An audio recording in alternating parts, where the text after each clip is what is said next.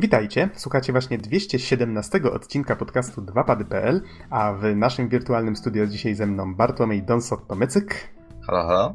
A mówi Adam Noxa 15 Dębski, nagrywamy w poniedziałek 8 sierpnia 2016.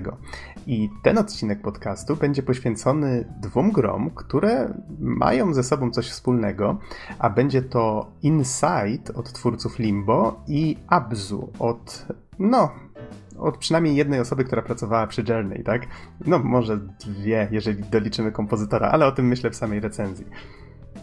Dwie gry mają właściwie jedną ważną cechę wspólną. Otóż być może, jeśli pamiętacie Journey z 2012 roku oraz Limbo z 2010, no to kojarzycie, że właściwie każda z tych gier zdobyła jakoś swoją popularność, ale charakteryzowały się one tym, że w sposób pionierski przekazywały przekazywały pewne rzeczy i jakby eksplorowały dotąd nie do końca poznane zakamarki elektronicznej rozrywki, jak to jest zrobić grę, którą nie da się rozumieć dosłownie, albo taką, w której fabuła po prostu jest pokazywana bez ani jednego słowa. I zarówno Inside, jak i Abzu to takie swoiste quasi-sequele do tych gier, bo Playdead stworzyło Insight właśnie w oparciu o swoją formułę e, tę, za pomocą której stworzyło Limbo, natomiast część twórców Journey właściwie spróbowała stworzyć takie Journey pod wodą i tak powstało Abzu. Więc pomyśleliśmy, że dobrym, e, dobrym pomysłem będzie po prostu wrzucenie obu tych gier, czyli Insight i Abzu do jednego podcastu i po prostu zobaczymy, co w tych recenzjach nam wyjdzie. Mhm. W związku z tym zapraszamy na recenzję.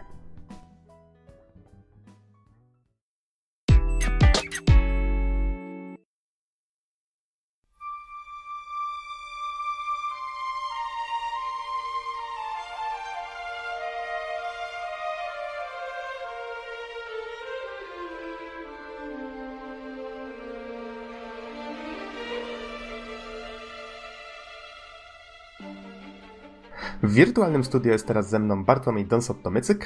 Halo, halo. A mówi Adam Noxa 15 Dębski. Nagrywamy w niedzielę 7 sierpnia 2016. I będziemy teraz recenzować grę, która wyszła całkiem niedawno, czyli 2 e, sierpnia, we wtorek w tym tygodniu. I jest to Abzu. Abzu o tyle nie, niezgromnie typową, że jest to gra reklamowana przynajmniej jako tytuł twórcy Journey. No jest to troszeczkę naciągane, ponieważ grę stworzyło studio Giant Squid, które zostało założone przez art directora odpowiedzialnego i za Flower i za Journey. I w tej chwili właśnie założył nowy zespół i pracował właśnie nad Abzu, które teraz wyszło na PlayStation 4, wyszło na PC-ta i to jest jeszcze o tyle ciekawe, że ten sam kompozytor, co w przypadku Journey pracował przy tej grze, więc Austin Wintory. Mamy więc tutaj przynajmniej dwa nazwiska, które pracowały przy Journey. Będzie prawdopodobnie sporo porównań jednej gry z drugą, przygotujcie się na to. I Właściwie pra... moim zdaniem nie da się uniknąć tych porównań. Tak, tak. Tutaj nawet same gry narzucają te porównania. Mhm. Zresztą ty, Don, y, masz wrażenia bardzo na świeżo. Ja przeszedłem grę na premierę. Ty właściwie skończyłeś chyba z godzinę temu, tak? Dokładnie, coś takiego. Mhm. I no właśnie, nie, nie unikniemy tutaj porównań do Journey. Będzie też prawdopodobnie e, trochę, trochę kiepskiej gry słów, tak? Z, z głębią i innymi tego typu rzeczami ale to widziałem, że recenzenci w sieci też mają z tym problem. E, wracając może do rzeczy. Czyli może spójrzmy najpierw na nazwę, czyli Abzu. Co to właściwie znaczy? Ciocia Wikipedia podpowiedziała mi, że Ab to ocean, a Zu to wiedzieć, co można interpretować jako ocean wiedzy. I to wszystko nawiązuje do mezopotamskiego konceptu pierwotnego morza czyli stąd się wzięła, stąd się wzięła nazwa. Nie wiem dokładnie z jakiego to jest języka, być może też z mezopotamskiego. Było tylko powiedziane, że to jest jakiś starożytny, starożytny język. I może jak właściwie zaczyna się Abzu? Myślę, że nie będziemy tutaj dużo mówić o fabule, po pierwsze dlatego, że gra jakby nie za bardzo tłumaczy nam, o co w niej chodzi. To jest też częściowo jej urok, tak? Że musimy sami wpłynąć w tę opowieść, tak, przepraszam znowu za, e, za, za grę słów. I zaczynamy jako samotny płetwonurek, wrzucony po prostu w ocean. Mamy bezkresny, bezkresną wodę po horyzont i mamy swojego bohatera, którym e, uczymy się szybko wykonywać jakieś, jakieś ruchy. Jest to taki płetwonurek dość umowny, powiedzmy sobie, nie musimy się przejmować, powiedzmy, uzupełnianiem powietrza, możemy się skupić w pełni na odkrywaniu majestatu tego podwodnego świata. I samo miejsce, domyślam się, Don, że w Twoim przypadku było podobnie, dość mocno działa na wyobraźnię. Mamy masę różnych pięknych miejsc, właśnie ta, ta głębia, te rafy koralowe, zwiedzamy też jakieś jaskinie podwodne i to wszystko jest pełne, pełne stworzeń podwodnych. Mamy ławice ryb, to są jakieś małe stworzenia, są wielkie, wieloryby, tak, jakieś kałamarnice i, i to wszystko tak bardzo fajnie e, fajnie reaguje na naszą obecność, ale to myślę, że do tego jeszcze przejdziemy. No i z czasem trafiamy na pozostałości jakiejś starożytnej cywilizacji. Tutaj nie chcę się już oczywiście e, dalej wdrażać w temat, ale można się już domyślać, że to w jakiś tam sposób w pewnym momencie zacznie. twórcy zaczną rozwijać ten temat, tak? No i mamy podobnie jak w Journey e, płaskorzeźby, które w jakiś tam sposób przybliżają nam backstory. Ja bym powiedział, że to raczej freski były. A, no tak, tak, przepraszam, tutaj faktycznie to jest lepsze określenie. Mm, no i właśnie ten żyjący świat to jest coś, co mi osobiście bardzo się spodobało. To znaczy to, że świat reaguje na naszą obecność. Czyli mamy powiedzmy te ławice ryb. Jeżeli w nie wpłyniemy, one tam w jakiś sposób zareagują. Możemy wydawać takie proste dźwięki, jak w Journey zresztą. Czyli jeżeli na, powiedzmy, ja grałem akurat na padzie, jeżeli naciśniemy krótko przycisk, to wtedy postać wyda krótki dźwięk, jeżeli dłużej, to wyda długi. I są, są różne stworzenia, które reagują na to, na przykład. Nie, nie, wiem zbytnio, czy to były jakieś rośliny, czy jakieś stworzenia obrastające kamienie, ale one tak się fajnie chowały falami, jeżeli tylko wydawaliśmy te dźwięki, albo w jaskiniach, powiedzmy, jakieś czułki ze światełkiem na końcu. Jeżeli wydaliśmy ten dźwięk, to one tak lekko przygasały. I to fajnie sprawia wrażenie, że nie jesteśmy tylko nie jesteśmy tylko graczem, postacią w tym świecie, tylko jesteśmy faktycznie częścią tego świata. To, to mi się bardzo spodobało. Nie wiem, jakie były, Don, twoje doznania z tym związane. Znaczy, wiesz co, na pewno widziałem no, te wszystkie rzeczy, które ty, tak, czyli ławice, które faktycznie jakoś tam bardzo skomplikowane ruchy wykonywały i faktycznie przypominały prawdziwe, prawdziwe ławice różne inne żyjątka, które albo sobie gdzieś tam w tle pływały, albo no, do różnych rodzajów e, roślin podwodnych podpływaliśmy, faktycznie one na przykład się chowały i tak dalej, i tak dalej.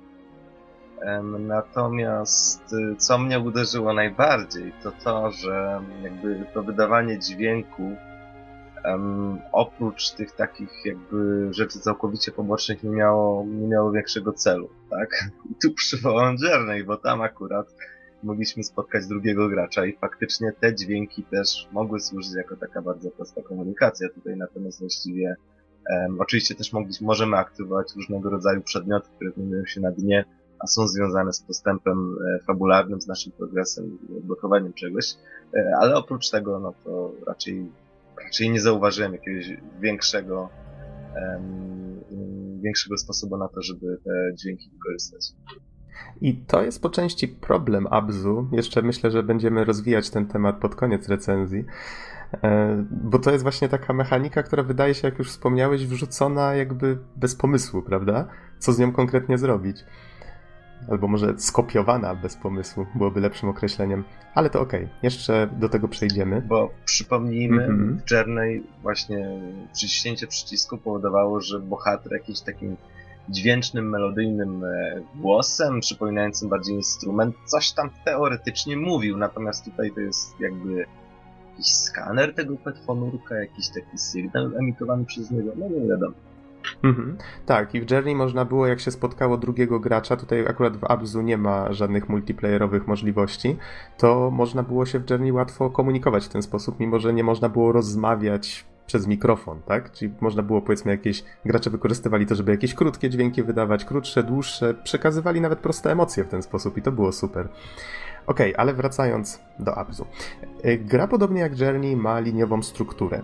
Czyli teoretycznie mamy wielki, niezbadany ocean, ale wszystko składa się raczej z większych, z większych miejsc połączonych powiedzmy jakimiś tunelami, nazwijmy to w ten sposób. I twórcy w ten sposób skupiają się na budowaniu odpowiedniego tempa. Czyli czasami dają nam trochę więcej wolności, możemy się rozejrzeć wokół, poeksplorować, znaleźć jakieś znajdźki, bo te też w grze są. E, czy to są właśnie jakieś muszle, czy, czy miejsca, przy których jak zareagujemy, to wtedy wypłyną z nich nowe stworzenia, wtedy się ich w okolicy robi więcej. Albo posągi, na których właściwie możemy medytować. Dosłownie mm. jest to nazwane medytacją. tak. na nich siada, możemy oglądać różne żyjątka, które w okolicy pływają. Tak, to, to działa w ten sposób, że kamera po prostu od, podpływa do okolicznych stworzeń, możemy się między nimi przełączać.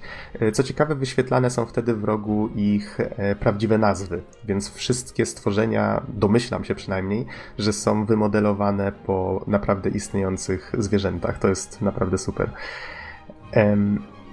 I to, co jeszcze mi się spodobało i co też było w Journey, czyli twórcy przy okazji budowania tego tempa też starają się grać muzyką i obrazem na emocjach. I Abzu akurat nie dorasta niestety Journey do pięt pod tym względem, ale trzeba przyznać, że artystycznie i tak jest przepiękny i muzycznie też. Tutaj Austin Wintory znowu odwalił kawał świetnej roboty. Ja byłem pod wrażeniem, jeżeli o to chodzi. Wiesz co, dodam mm -hmm. jeszcze coś od siebie a propos właśnie stylu artystycznego, bo generalnie zauważyłem, że zarówno jeśli chodzi o level art, jak i muzykę, gra jest cały czas mniej więcej podobna. Znaczy, oczywiście, wszystkie te rzeczy, które, jeśli chodzi o poziomy, ich konstrukcję czy kolorystykę, które widzimy, to jest, no powiedzmy sobie szczerze, w branży gier wideo takiej mainstreamowej rzeczy niespotykane, tak? Naprawdę piękne, pastelowe, jakieś takie podwodne obszary, e, piękne rośliny, które nam wyrastają, różne kolorowe skały, to naprawdę wszystko bardzo fajnie wygląda. Natomiast e, jak tak przeszedłem sobie całą grę, to w gruncie rzeczy okazało się, że większość gry wygląda dokładnie tak samo, z wyjątkiem różnych kolorów. I muzyka, chociaż oczywiście jest bogata i czuć właśnie, że jest to osoba od Journey, czuć ten styl nawet, ale no ja przynajmniej miałem taki problem z tą muzyką, że ona przez większość czasu była taka właśnie taka podniosła, radosna i bardzo bogata i nie dała tym samym, moim zdaniem, temu światowi wybrzmieć. I tutaj znowu muszę się odwołać do Journey, dlatego że no, tam niejednokrotnie oczywiście mieliśmy takie wspaniałe, radosne momenty, kiedy, kiedy ślizgaliśmy się po piachu i muzyka naprawdę była bogata. Natomiast były też takie momenty, kiedy tylko pustynny wiatr nam świszczał i parę nutek nam w tle grało, nie przeszkadzając w eksplorowaniu. Tutaj natomiast e, ta muzyka nie chciała się zamknąć, mówiąc krótko. Nie chciała się troszeczkę wyciszyć i faktycznie dać, dać się nam wczuć. Moim zdaniem to było trochę mm, zbyt bardzo e, tonów y, bardzo bogatych, które po prostu zakłócały całe to doświadczenie. Mhm. Ale to, to jest bardzo ciekawe spostrzeżenie. I jeszcze, a może do, dodam jeszcze, że czasami są takie momenty mistycyzmu, czyli w pewnym momencie wkrada się w to wszystko e, jeszcze taki wątek mistyczny. nie będę może tłumaczył dokładnie o co chodzi, ale, ale z, z odwiedzamy co jakiś czas taką tajemniczą świątynię i zastanawiamy się, do, do czego to wszystko prowadzi. E, no niestety tutaj my mówimy o tych, o tych pięknych krajobrazach, o tej muzyce i tak dalej. Niestety zdarzają się momenty, w których gra nam przypomina o tym, że jest grom i robi to w taki dość, myślę, mało twórczy sposób, mianowicie wykorzystując kilka razy w ciągu gry, która nie jest długa, od razu, od razu powiem, nie zajęła niecałe 3 godziny i ona przez ten czas zdążyła wykorzystać kilka razy prostą, tę samą zagadkę z drzwiami, które trzeba otworzyć, znajdując dwa, no tam klucze, dźwignie. Za każdym razem było to coś podobnego, ale innego, tak. No trochę szkoda, bo ma się wrażenie, że jak twórcy tyle energii włożyli w opracowywanie wizualnie tego pięknego świata, to designersko też mogli trochę więcej wysiłków to włożyć. Zwłaszcza, że gra no właśnie nie jest, nie jest jakoś szczególnie długa, prawda? E, Okej, okay. to może dość na ten temat. Chyba, że masz Don jeszcze coś e, do dodania, ale ja bym przeszedł teraz do kontroli, bo wydaje mi się to dość istotnym tematem. Wiesz co? Mhm. Może jeszcze. Myślę, że jeszcze w podsumowaniu coś dodam. Na razie nie. Okej, okej, okay, okay, spoko. E, jeżeli chodzi o samą kontrolę, Rozmawialiśmy już o tym troszeczkę przed podcastem. Z kolei um, wydaje mi się, że Journey dużo lepiej sprawdzało się jako gra, którą można dać komukolwiek. Na zasadzie, y, powiedzmy, swoim rodzicom, tak? Zobaczcie, jakie piękne gry teraz robią. I oni mogą wziąć w ręce pada i mam wrażenie, żeby skończyli tę grę. Po prostu, poruszając się lewą gałeczką, tak jakoś by tam sobie poradzili. Z kolei, gdybyście dali Abzu komuś, kto nie ma doświadczenia w kierowaniu grami, to myślę, że od razu by się od tego odbił. Bo mamy tutaj konieczność operowania obiema gałkami. Y, lewą gałką operujemy samym, e, samym nurkiem i domyślnie jest to ustawione tak jak e, manetka w samolocie, czyli powiedzmy naciśniemy do dołu, to on płynie w dół, naciśniemy do góry, on płynie, znaczy o Jezu, sam się już pogubiłem. Znaczy to jest tak jak w grach siebie... czyli mamy odwróconą oś Y. Tak, tak, domyślnie. Całe szczęście, jak naciśniemy, y, jak włączymy menu, to już pierwsze co widzimy to są opcje mm, podmiany tego. Czyli możemy i kamerę podmienić, i możemy podmienić właśnie kierowanie.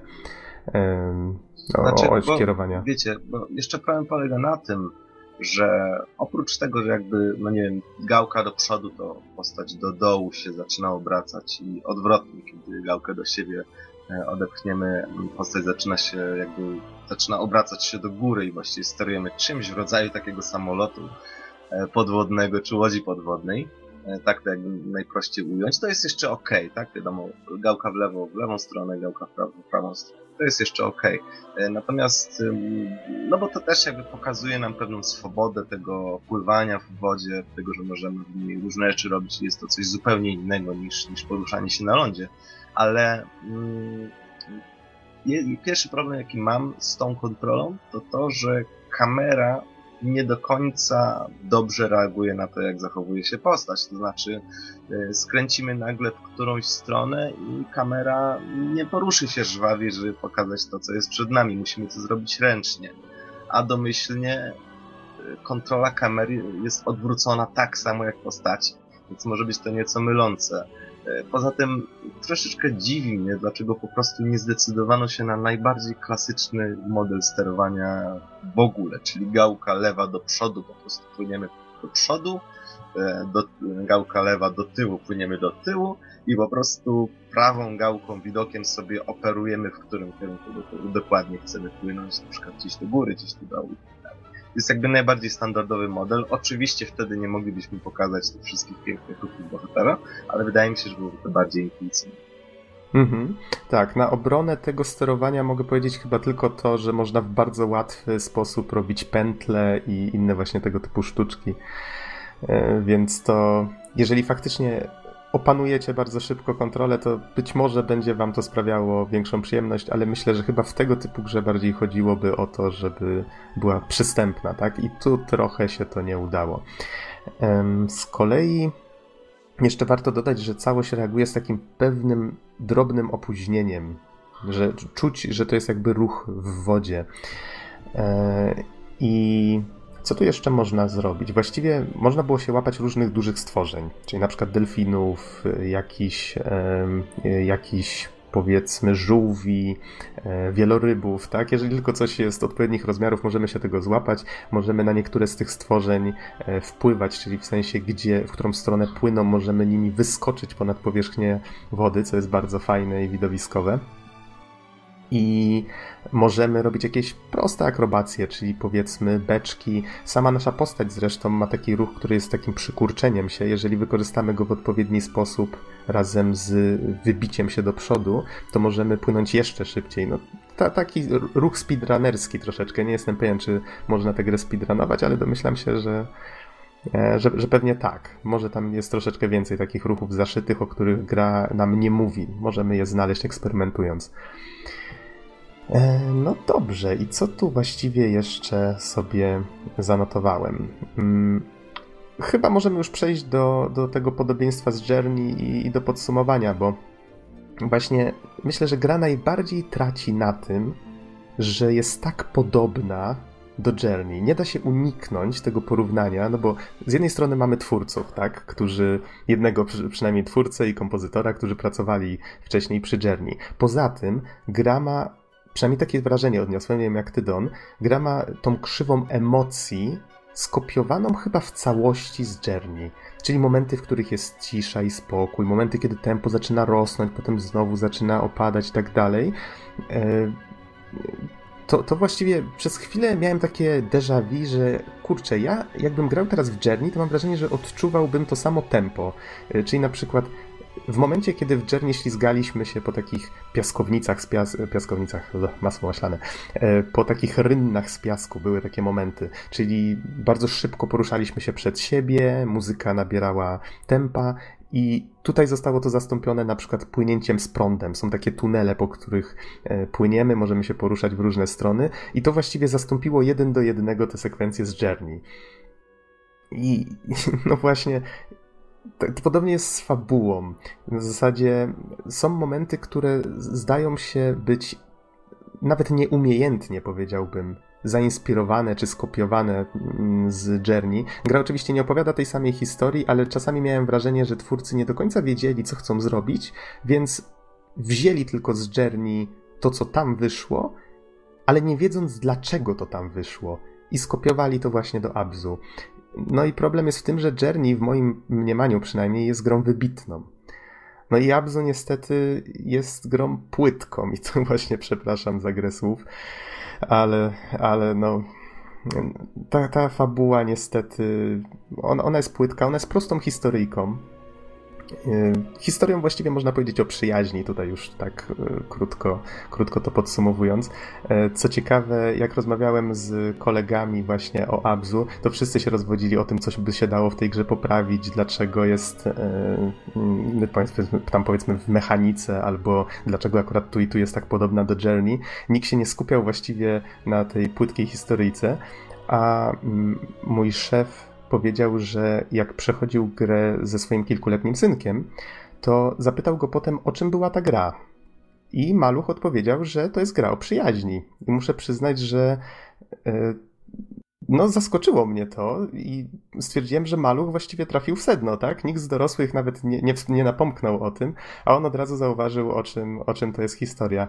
Więc być może my już skażeni tymi porównaniami, tą wiedzą na temat tych różnych gier patrzymy na to w ten sposób, no ale nie da się ukryć, że, że Abzu ma w sobie trochę tego takiego piękna, tak można powiedzieć, tylko że ono w porównaniu z innymi grami po prostu wypada słabo. tak to mniej więcej myślę można, można podsumować. Więc jest tu bardzo dużo, według mnie, zmarnowanego artystycznego potencjału. Mamy taką relaksującą grę, która, która karmi zmysły, ale brakuje jej właśnie tej głębi, żeby ona na dłużej zapadła w pamięć. Tak pomysłu na siebie jej zabrakło. Nie wiem, Don, ja, jak z twoimi odczuciami? Czy wiesz co, one oczywiście są podobne, bo no, nie da się ukryć, ta gra tak wygląda. To jest troszeczkę to, że zróbmy Journey tylko, że pod wodą. I w gruncie rzeczy wyszło mniej więcej coś takiego, tyle że te wszystkie ciekawe rzeczy, które w Journey mieliśmy, które do czegoś służyły i prowadziły, tutaj po prostu są, e, tyle że często są bez większego sensu i są nawet tak połowicznie, są niepełne. To, tak jak nawet wspomnieliśmy o tym wydawanym przez bohatera dźwięku, który tutaj właściwie nie jest niczym, co mogłoby nam jeszcze do czegoś służyć. Teraz w Journey służyło. Poza tym, poza tym zorientowałem się, że w gruncie rzeczy, oczywiście pomijając fakt, że, że wszystkie te lokacje są naprawdę wyglądające unikalnie, ładnie e, w porównaniu do innych gier, to jednak wydaje mi się, że cała gra wygląda dosyć podobnie. I szczerze powiedziawszy, ja spodziewałem się, że, że będzie jeszcze więcej innych pomysłów na poziomy i na to, co w ogóle w grze będzie się działo. E, cała produkcja wyglądała tak, jakby to była mniej więcej jedna trzecia gry, którą miało być. Takie miałem wrażenie, że to jest po prostu jedna trzecia całej historii i że, że po prostu to powinno być poprowadzone zupełnie inaczej. Natomiast y, też dosyć mocno się zawiodłem, dlatego że właśnie ty opowiadałeś tutaj o tych momentach, o tej krzywej, o tej krzywej nastrojów, o, o krzywej emocji. Natomiast wydaje mi się, że chociaż faktycznie próbowano naśladować nawet schemat fabularny Journey, to wydaje mi się, że efekt nie jest nawet w połowie tak dobry. Jakby, no nie wiem, jeśli Journey, jeśli wprowadzić schemat Journey, który był pewien dolin wzniesień i innych tego typu rzeczy, to tutaj byłaby to po prostu linia prosta z pewnymi delikatnymi odchyleniami w górę i w dół e, w analogicznych momentach. Aha. Niestety tak mi się to, tak mi się wydaje i jedyna rzecz, moim zdaniem, która została zrobiona całkiem interesująca, inaczej, jedyna rzecz, która jest interesująca dlatego, że się pojawiła, a nie, a nie dlatego, że została zrobiona jakoś wybitnie, to motywy sakralne, które się pojawiają. I zarówno w muzyce, jak i, jak i w takiej jednej lokacji, do której właściwie cały czas wracamy. I właściwie sam fakt wykorzystania te, tego, tego motywu, motywów sakralnych jest dosyć interesujący, natomiast cała reszta, e, no raczej nie powiedziałbym, że jest to coś nowego, coś przełomowego. Powiedziałeś o Journey, że jest grą wybitną. E, moim zdaniem mm, całej tej gry Journey nie powinniśmy zamykać w tak krótkim określeniu. E, z bardzo wielu względów jest to gra bardzo ważna wnosząca wiele nie tylko do branży, ale i do całego medium gier. Teraz, no, niestety Abzu nie wnosi właściwie nic. A mimo to mam wrażenie, właśnie widzę oceny na Steamie, że są przytłaczająco pozytywne, czy tam bardzo pozytywne. I zdaję sobie sprawę, że po prostu no, nie ma innego wyjścia, żeby ta gra miała inne oceny. Głównie dlatego, że przeciętnie gracze raczej nie widzą tego typu rzeczy. I bardzo, bardzo prawdopodobnie jest, że po prostu też wiele osób, które nie widziało Journey, e, zobaczy Abzu jako pierwsze i ta gra faktycznie się spodoba, bo jest coś zupełnie nowego w porównaniu do, do takich gier jak na przykład, nie wiem, Świat Czołgów czy Overwatch. E, więc tutaj. A, warto nadmienić, to... warto przypomnieć, że Journey nadal jest ekskluzywem na PlayStation, a Abzu tak. wyszło też na PC. E, więc tutaj wydaje mi się, że Abzu, e, Abzu trochę korzysta sobie z tego, że, że dla wielu osób jest widziana właśnie jako ta pierwsza. Natomiast no, no można powiedzieć o Journey i Abzu trochę tak, że, że no, jeśli zrobi się coś za pierwszym razem, to to jest genialne. Faktycznie wiele elementów Journey było przełomowych i właśnie dlatego było fantastycznie wykonane. Natomiast Abzu to jest po prostu no, kalka, tak? Więc nie może być niczym przełomowym. Mhm. No i cóż, właściwie w tej chwili to już wy musicie zdecydować, drodzy słuchacze, czy warto w grę zainwestować po tym, co usłyszeliście. Ja, ja właściwie nie żałuję wydanych pieniędzy. Tak wiem, że tutaj dużo padło też negatywnych opinii, ale raczej, raczej cieszę się, że w grę zagrałem. No i cóż, cóż, cóż nam pozostaje, mój Boże, język mi się plącze. cóż nam pozostaje? Mm, myślę, że możemy grę zapewne rzeczy polecić, zapewne radzimy się wstrzymać. Decyzję musicie podjąć sami.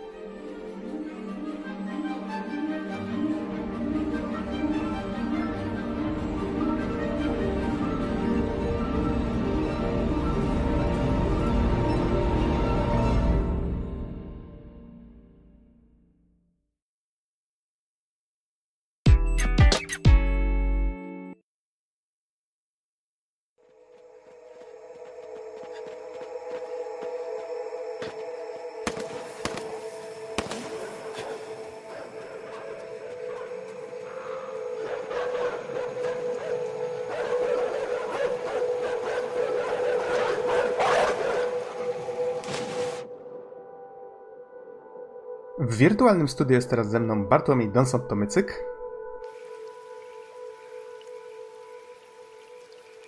O, teraz mnie słychać. Najlepsze Witamy. wejście od lat. Witamy, Don. Hej, hej. A mówi, no Adam Noxa 15 Dębski, nagrywamy w poniedziałek 8 sierpnia 2016 i będziemy dzisiaj rozmawiać o nowej grze twórców Limbo, która nazywa się Inside I z tego co widzę na Wikipedii wyszła na Xboxa One, na PC i niedługo będzie miała swoją premierę na PlayStation 4. Tak, grę zaprojektowało i wydało jednocześnie studio Playdead, czyli ten sam zespół co grę Limbo. E, natomiast tak jak powiedziałeś, na Xboxie One gra wyszła już 29 czerwca, na PC 7 lipca, natomiast PS4 dopiero 28 sierpnia się pojawi, więc jeszcze niektórzy prawdopodobnie nie grali, co się dobrze składa. Mm -hmm. Tak jak właśnie powiedzieliśmy, jest to gra twórców Limbo. Ta gra wyszła w 2010 roku, oryginalnie na Xboxie 360. I podobnie jak swój poprzednik, tak można nazywać te dwie gry, jedna jest e, swoistym następcą drugiej, ale o tym może jeszcze potem. Inside właśnie podobnie do Limbo jest w gruncie rzeczy platformerem z rozgrywką dwuwymiarową e, w środowisku 3D. Jednocześnie mamy też elementy zręcznościowe czy charakterystyczne zagadki oparte na środowisku, choć nie to samo zdaje się w grze najważniejsze. Jeśli chodzi o setting czy fabułę, to tutaj nie jest to tak oczywiste, jak mogłoby się zdawać. Na Steam opis jest dosyć ubogi i czytamy, że ścigany samotny chłopiec trafia w samo serce mrocznego projektu i to jest właściwie, właściwie tyle. Natomiast sama narracja gry prowadzona jest, no co jest dosyć interesujące, całkowicie bez użycia słów. My dopiero oglądamy świat, pojedyncze jakieś zdarzenia czy y, momenty w tym świecie, które zresztą są, zdaje się, szczątkami większych wydarzeń i dopiero na ich podstawie odkrywamy, czym właściwie jest rzeczywistość gry, jakimi zasadami ona się e, rządzi e, i o co w niej chodzi. Czyli w sumie podobnie jak w przypadku Limbo. Tam też tak. E, pamiętam, że nie było zupełnie słów, wszystko było pokazywane obrazem i dźwiękiem. A sama rzeczywistość gry jest dosyć niepokojąca. Zaczynamy jako chłopiec, który biegnie przez las i bardzo szybko dowiadujemy się, że cały ten świat jest dosyć nieprzyjazny wobec jakiegokolwiek człowieka czy osoby, która po prostu by chciała sobie przejść Otóż e, wszędzie czają się żołnierze, no przynajmniej tak się zdaje, że to są jakiegoś rodzaju żołnierze, czy, czy inni uzbrojeni ludzie z latarkami, którzy przeczesują las. Poza tym widzimy też innych jakichś ludzi, zdaje się, cywilów, którzy są wywożeni w ciężarówkach. Jest to dosyć Cho Chociaż myślę, że ponura, bardziej... ponura rzeczywistość. Mhm. Bardziej niż broń palna, myślę, że szybciej dopadną nas psy gończe. Co jest, też, swoją, co jest swoją drogą też. też mocnym, mocnym akcentem na początek. Więc, więc właściwie jest takie dosyć mocne poczucie zaszczucia, dosłownie w ten sposób to ująć. E, cały świat zresztą jest dosyć, on jest dziwny. Jest opuszczony, wymarły, natomiast chłopiec przemierza go całkowicie samotnie. I tak jak powiedziałem, mam tutaj do czynienia z osaczeniem, osamotnieniem, i wszelkie lokacje, które, mm, które zwiedzamy, one robią się coraz bardziej dziwne. No z pierwszych jest farma, na której mają mnóstwo zdechłych zwierząt, a jeszcze w innym momencie docieramy do miasta, e, które jest o tyle niepokojące, że mieszkańcy, którzy w tym mieście się znajdują, po prostu idą w takim szeregu, półzgięci w jakichś nienaturalnych pozach i w takim jednym, równym, zgubnym rytmie. I co się nazywa, co się nasuwa, czy to są jakiegoś rodzaju zombie, czy też ci ludzie są bezwolni, prowadzeni gdzieś, tego nie wiemy. E, oczywiście tutaj za bardzo e, nie spoileruję, dlatego że pewne tego typu rzeczy widzimy już na trailerach, ale raczej to jest takie wprowadzenie do tego, co grze właściwie widzimy.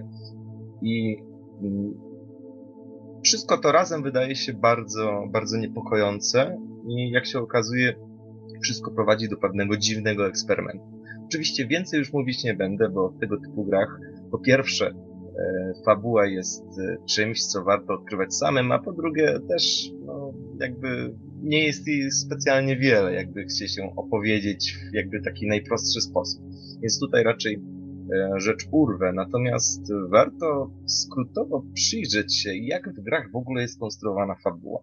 I tutaj przejdę do takich jakby najbardziej klasycznych podejść, które myślę, że wśród wielu osób czy, czy gron jeszcze e, występuje, jeśli chodzi o gry wideo.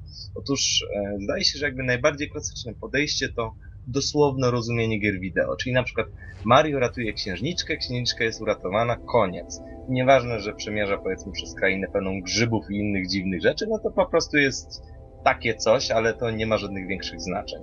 Więc z czasem zaczęły się pojawiać gry, które oczywiście dały się rozumieć dosłownie, ale twórcy wyraźnie zostawiali pewną furtkę do dalszych interpretacji. Choćby taką grą, chociaż stosunkowo późną, jest zaginięcie Itana Cartera, które możemy rozumieć jakoś dosłownie, ale możemy doszukiwać się też pewnych rzeczy. Natomiast co mnie osobiście najbardziej cieszy, coraz częściej pojawiają się gry, które bez pogłębionej analizy są całkowicie niezrozumiane. No i taką grą jest chociażby Datura e, od Studia Plastic, czy właśnie Hello. Inside. Czy właśnie Inside, gra, która składa się wyłącznie z symboli, które musimy najpierw e, najpierw w jakiś sposób zinterpretować, zrozumieć i potem dopiero dojść do wniosku, w czym myśmy do cholery uczestniczyli.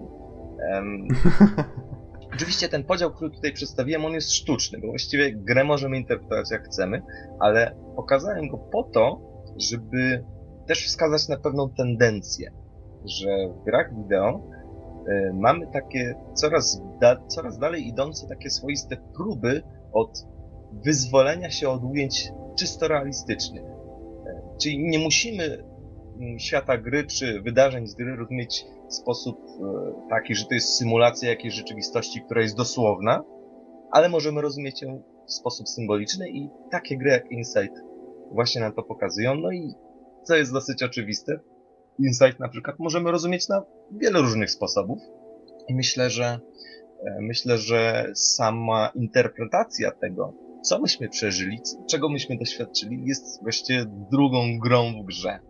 E, zresztą przed podcastem z Noxem odbyliśmy też kilka dyskusji odnośnie tego, e, jak co należy rozumieć i dlaczego.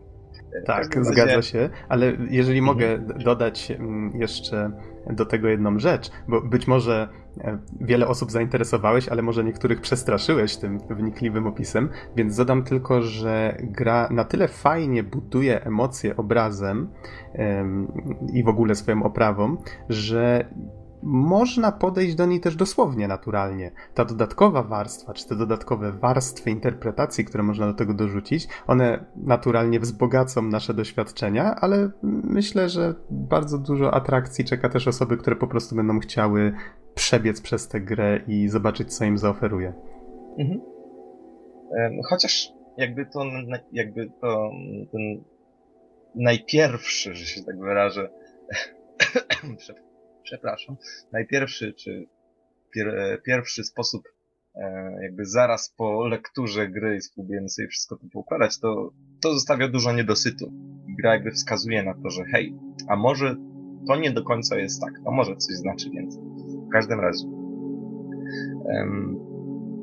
Chciałem pomyśleć też o, też o innych rzeczach, bo w grach wideo oczywiście interpretacja tego, co się w nich znajduje, jest fajne, ale warto też pomyśleć trochę o rozgrywce. Tak jak powiedziałem na samym początku, tutaj ta e, gra jest właściwie takim platformerem dwuwymiarowym, trójwymiarowym środowisku. E, natomiast podobnie jak Limbo, mamy tutaj do czynienia z różnego rodzaju zagadkami czysto środowiskowymi, e, czy zagadkami w oparciu o fizykę. I tutaj na przykład mam na myśli wspinanie się po linach, które są obliczane jakby za pomocą fizyki, więc ładnie się tam puszczają przesuwanie skrzyń, które mają jakiś swój ciężar. No i do tego oczywiście huśtanie się na linię, tego typu elementy. Ale poza tym oczywiście dochodzą różnego rodzaju ucieczki przed właśnie różnego rodzaju przeciwnikami, czy to psami gończymi, e, czy to ludźmi, którzy koniecznie chcą nas złapać i nie wiem, czy to uśpić, czy udusić, ale na pewno nie są, nie są do nas pozytywnie nastawieni. To może tutaj tym... właśnie wtrącę jeszcze coś, o czym rozmawialiśmy wcześniej, czyli to, że właściwie ten opis, który teraz przedstawiasz, równie dobrze można by wkleić jako opis Limbo. Ja jak grałem, to Insight wydał mi się nawet nie tyle duchowym następcą, co Limbo wydało mi się wręcz prototypem Inside'a. Takim, znaczy, który powstał to, wiele lat wcześniej. E, to jest troszeczkę tak, że różne studia można to zauważyć bardzo fajnie, że różne studia, tworząc kolejne swoje gry, mają już jakiś styl tworzenia, mają już jakieś zabiegi, które stosują, mają już jakieś motywy, które lubią, lub po prostu rzeczy, w których się specjalizują.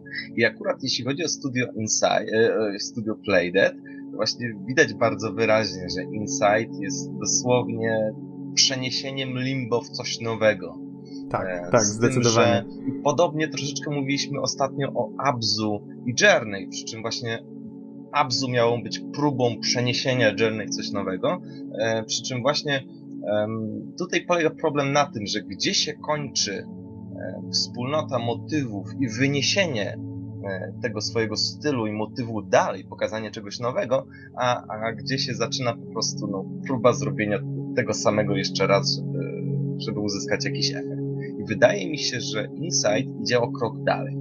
Ale o tym myślę, że powiem za chwilkę później.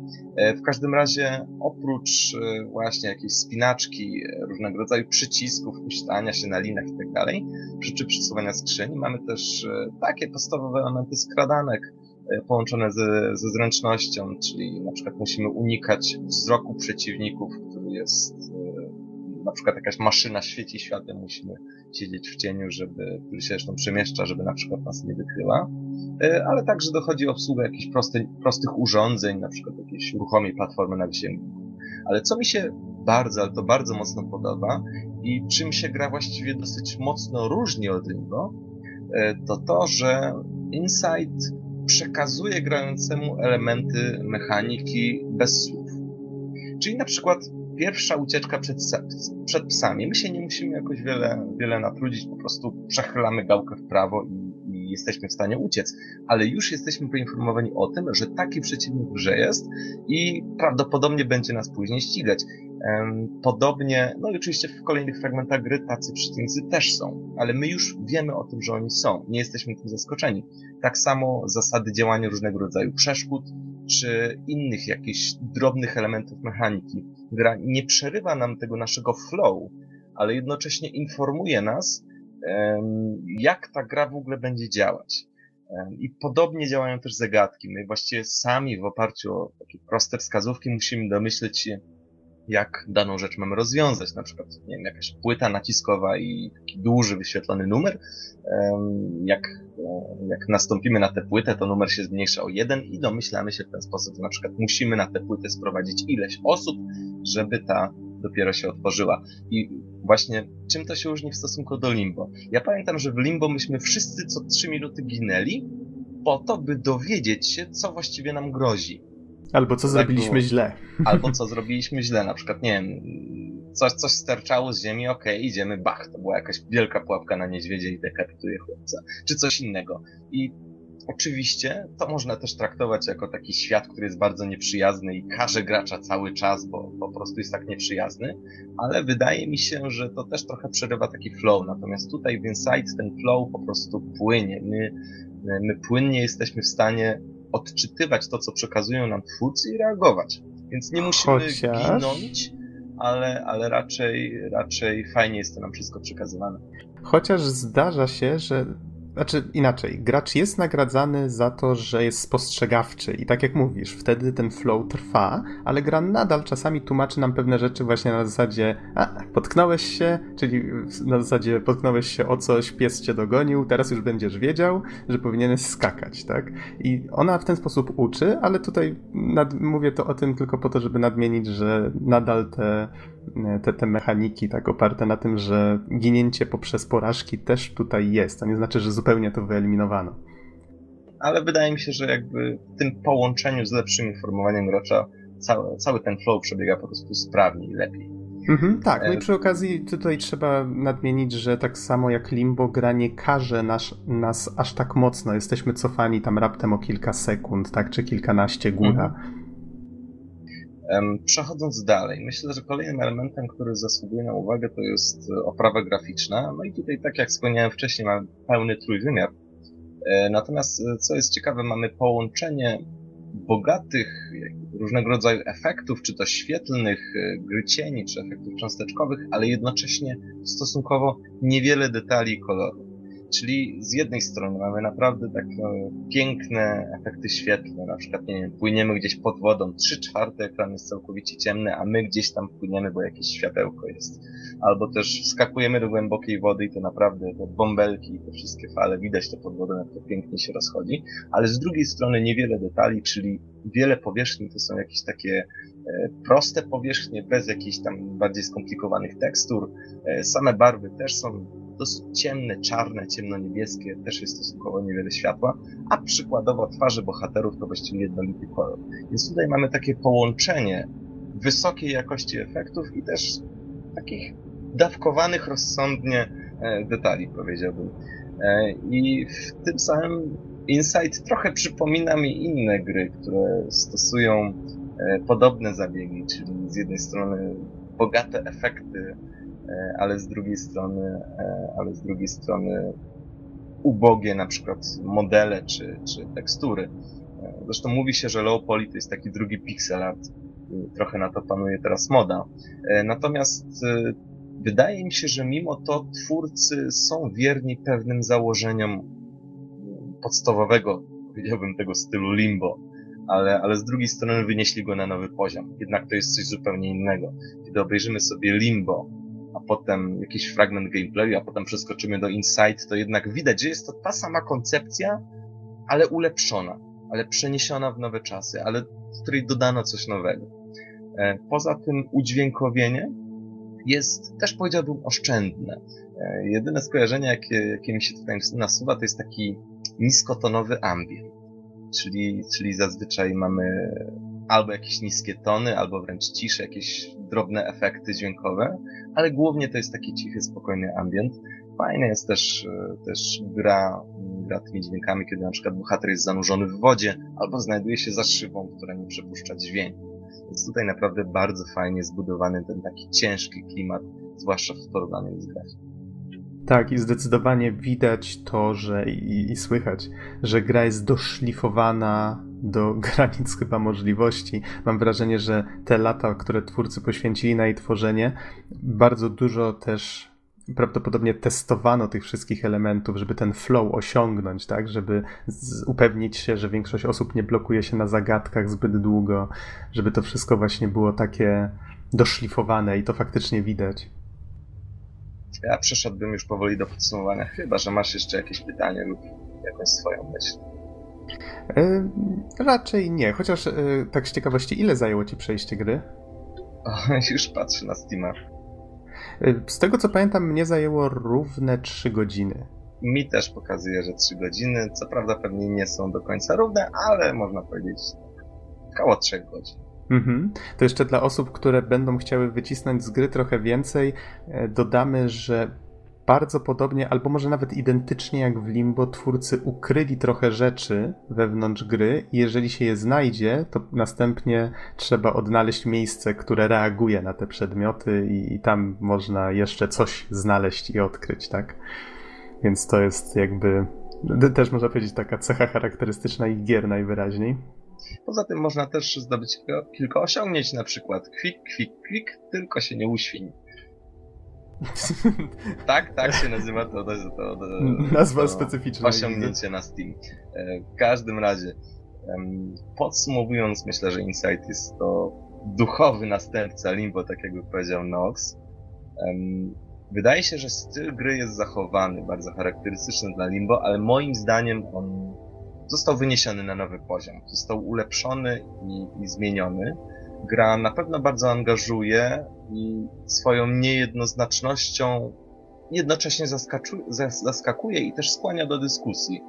E, no i tak jak powiedziałem, wydaje mi się, że też przełamuje ona ten pewien stereotyp gier wideo jako tworów, które po prostu bezwiednie coś naśladują, symulują i nie mają dodatkowych znaczeń. Więc mówiąc krótko, grę bardzo polecam. E, polecam się zaabsorbować, polecam ją ukończyć i potem oczywiście dyskutować co myśmy kurde grali. w takim razie ja również gorąco polecam i dziękujemy za uwagę.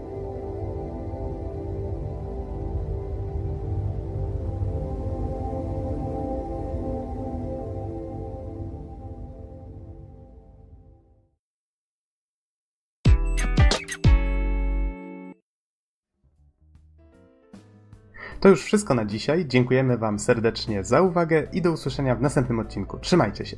Cześć.